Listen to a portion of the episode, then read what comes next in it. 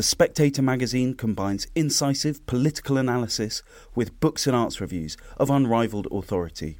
Subscribe today for just £12 and receive a 12 week subscription in print and online, plus a £20 Amazon gift voucher, absolutely free. Go to spectator.co.uk forward slash voucher.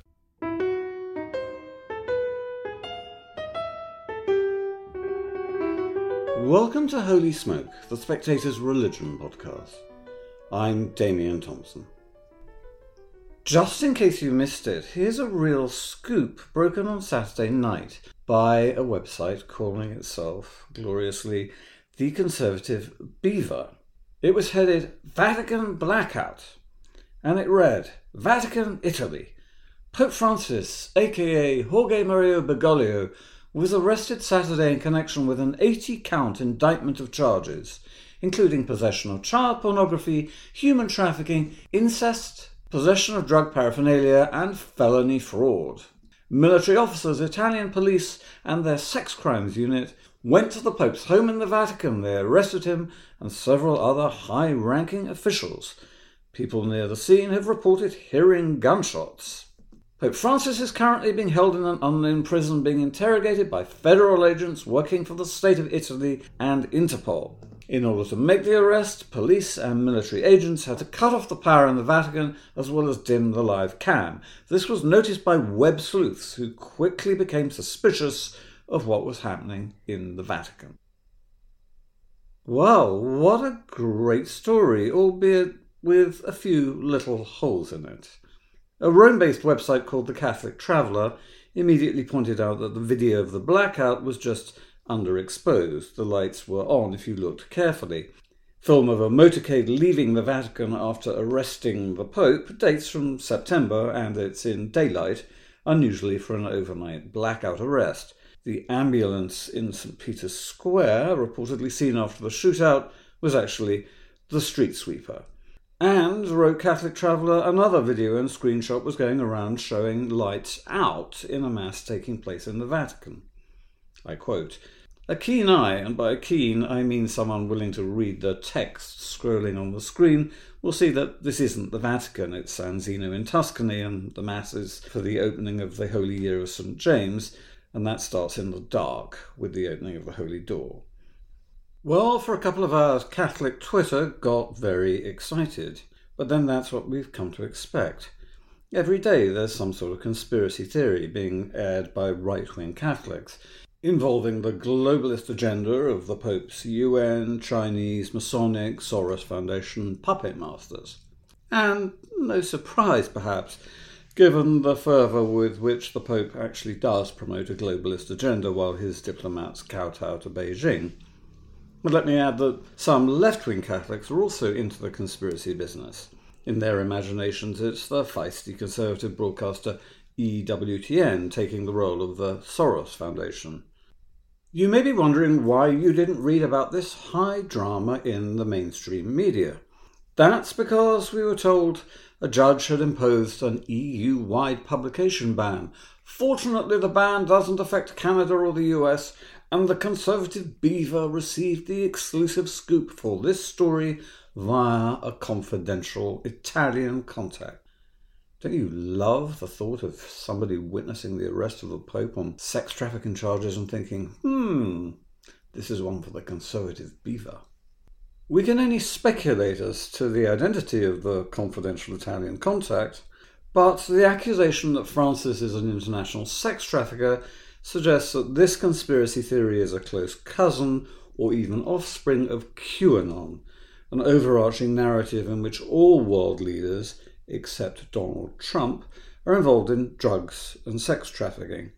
Trump is going to vanquish them, though how he'll do it as an ex president remains to be seen. But the Vatican blackout yarn is also reminiscent of old sedevacantist conspiracy theories, in which Pope Pius XII was locked in a Vatican dungeon while John XXIII went about promoting the fake Catholicism of Vatican II. Two popes in the Vatican?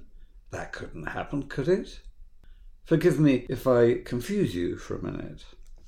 What about the implausible story of $1.8 billion being secretly transferred from the Vatican to Australia in 47,000 separate transfers? Or the Pope appointing a bishop suspected of embezzling money and abusing seminarians as assessor of the Vatican's internal treasury? Or the Pope's former chief of staff getting embroiled in elaborate money laundering operations and insane property speculation? All those things did happen, and in addition, Francis has credibly been accused of turning a blind eye to the serial sexual predation by one of his chief cardinal fundraisers, the now ex Cardinal Theodore McCarrick. Accused, that is, by Archbishop Carlo Maria Vigano, former nuncio to the United States. A credible source, but one who describes both Biden and Bergoglio, doesn't call him Francis these days, as agents of the globalist Masonic deep state. Vigano was also a signatory to a letter on the subject of the coronavirus pandemic, published in May, which said, quote, that there are powers interested in creating panic among the world's population with the sole aim of permanently imposing unacceptable forms of restriction on freedoms of controlling people and of tracking their movements. The imposition of these illiberal measures is a disturbing prelude to the realization of world government beyond all control. Really? Has Archbishop Vigano lost his marbles? But then listen to something else he said recently.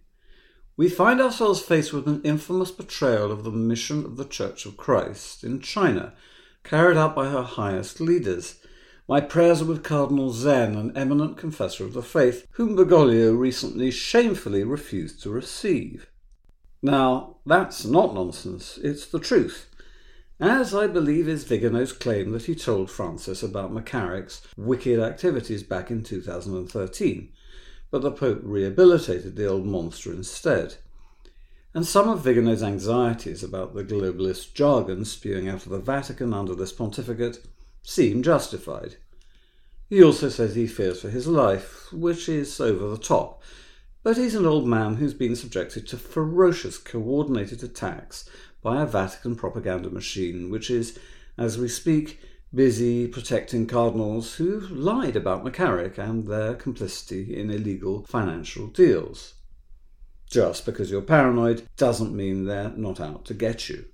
On the other hand, just because they're out to get you doesn't mean we have to listen to endless fantasies about the Freemasons. I'm sorry, but as soon as I hear the word Mason, I switch off, because if there's one organisation whose membership is plummeting faster than that of the Catholic Church, it's the Grand Lodge. You have to go back 40 years to identify a remotely credible quasi Masonic conspiracy involving the murder of the banker Roberto Calvi and the P2 Lodge, which, by the way, bore about as much resemblance to what British and Americans mean by Freemasonry as Catholicism does to Mormonism.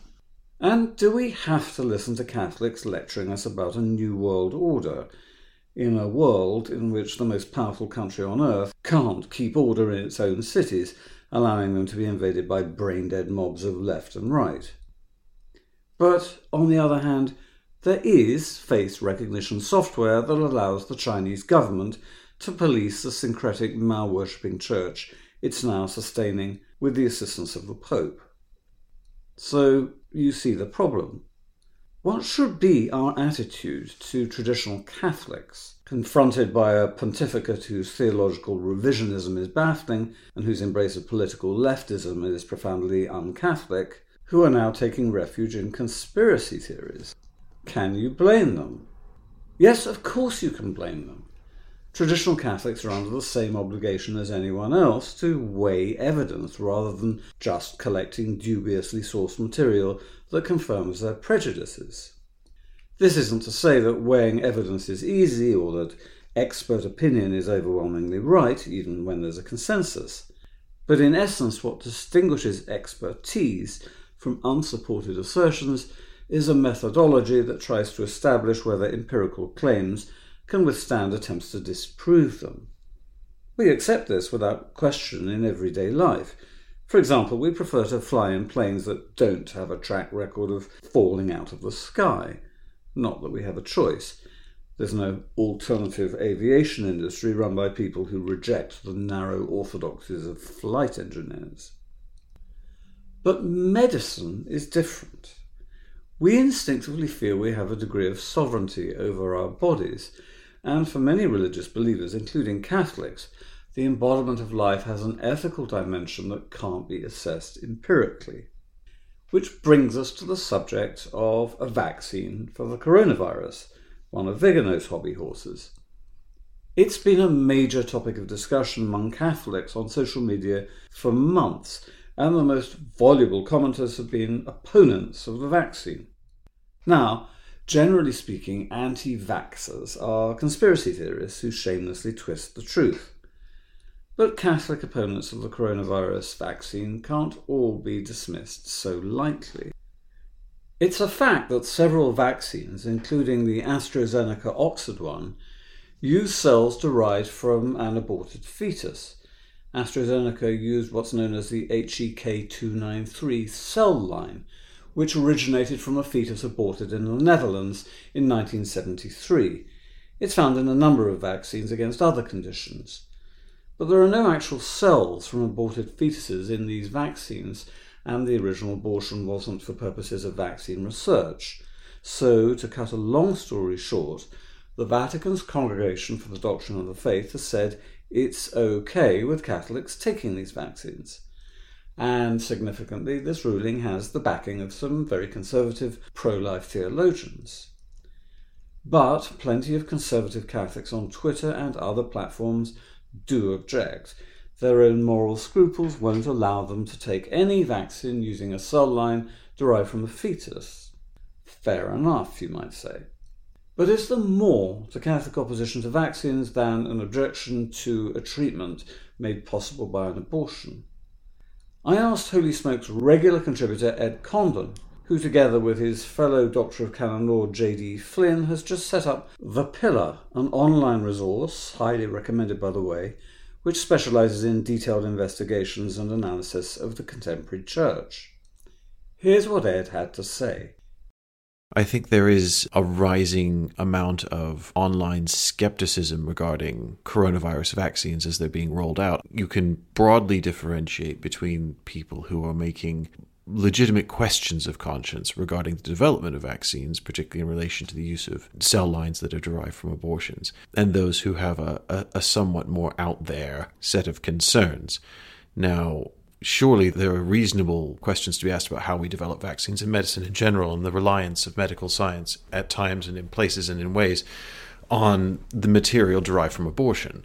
And that is a serious concern for people. And I, I think there's nothing particularly outlandish or conspiratorial to say that we don't want our medical science to be predicated on the taking of innocent human life. But at the same time, there is a difference between, for example, taking cell lines from children that are aborted in almost real time to fuel medical research and the use of cell lines that have been derived over 50 years from an original instance of abortion, which is certainly the case with a number of these vaccines. And there have been a lot of questions about this. And, you know, is this in some way a material cooperation in the evil of abortion? And the Vatican's come out with, with its own guidance saying the cooperation here is very remote and by no means active and that if you are, for example, a Catholic or indeed anyone of good conscience, and you're worried about moral participation in the evil of abortion through taking a coronavirus vaccine that was, for example, tested in its development on these cell lines, that you're not participating in the evil of abortion, that this isn't something that reflects on you at the same time, the CDF was very clear in saying, well, hang on, this isn't to say, on the other hand, that everyone has to go out and get a vaccination if they've got qualms of conscience. there is something to be said in praise of taking an absolutist line against abortion and, and all its fruits if you can.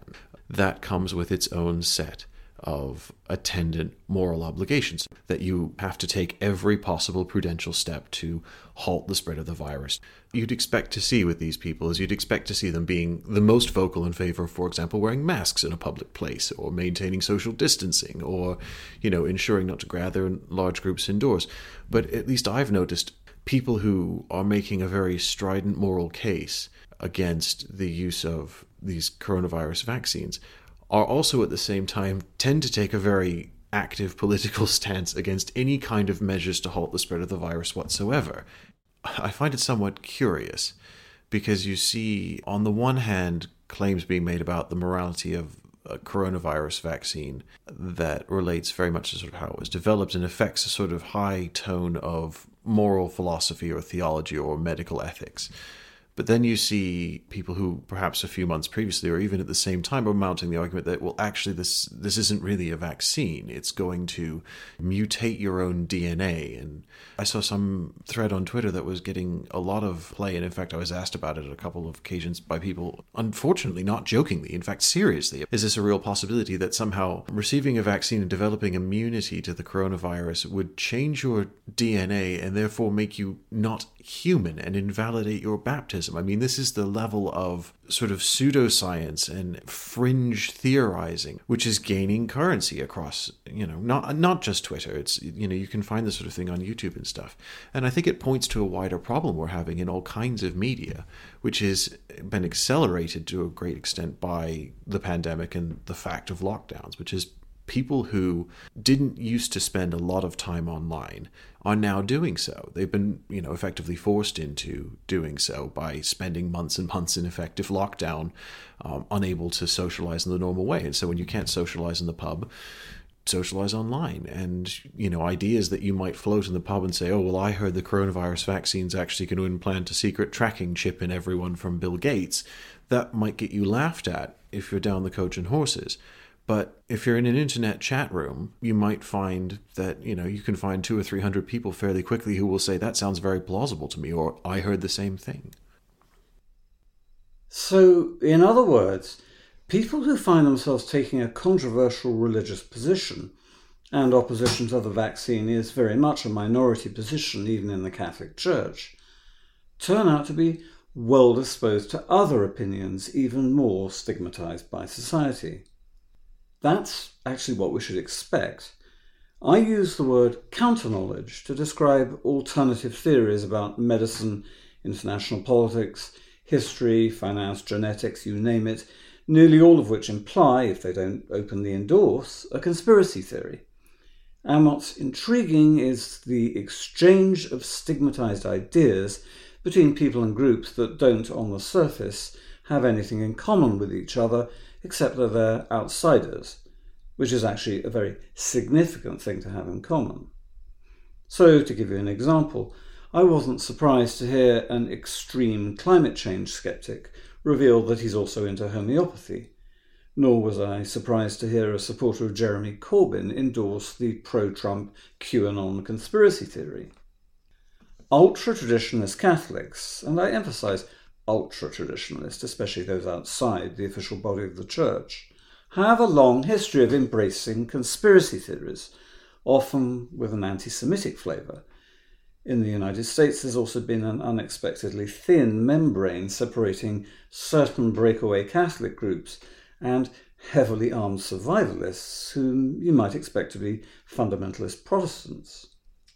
But that's one of the paradoxes of religious counter knowledge. It's well known that in the past 30 years or so, some evangelical leaders have become Catholics to the great benefit of the Church. What's less often observed is the appearance on the Catholic fringe of conspiracy theories rooted in Protestant fundamentalist Bible prophecy. Talk of a New World Order, for example, and the coming Antichrist, though identifying the latter admittedly was an obsession of many medieval Catholics. It's worth noting, by the way, that American Bible prophecy was never really under the control of the fundamentalist denominations that arose in the second half of the 19th century. It was chiefly the sport of freelancers who often emerged out of nowhere and disappeared just as quickly. Here's Ed Condon again. It's interesting that you bring up the evangelical Christian community because I, I, think you're seeing more and more of the kind of authority figures that people are gravitating towards who are making these more fringe ideas more mainstream is they sort of wear the t-shirt that says I'm a Catholic but really they have a lot more in common with pop-up evangelical Protestantism. You know, you're not dealing with people who who are moral theologians or medical ethicists or doctors or priests or bishops they're people with their own personal narrative and their own personal media brand. And they're really trading off of that and setting themselves up as an alternative authority figure while at the same time saying, I'm a Catholic. And the Catholic Church is wrong in its moral teaching about whether or not you can receive one of these vaccines.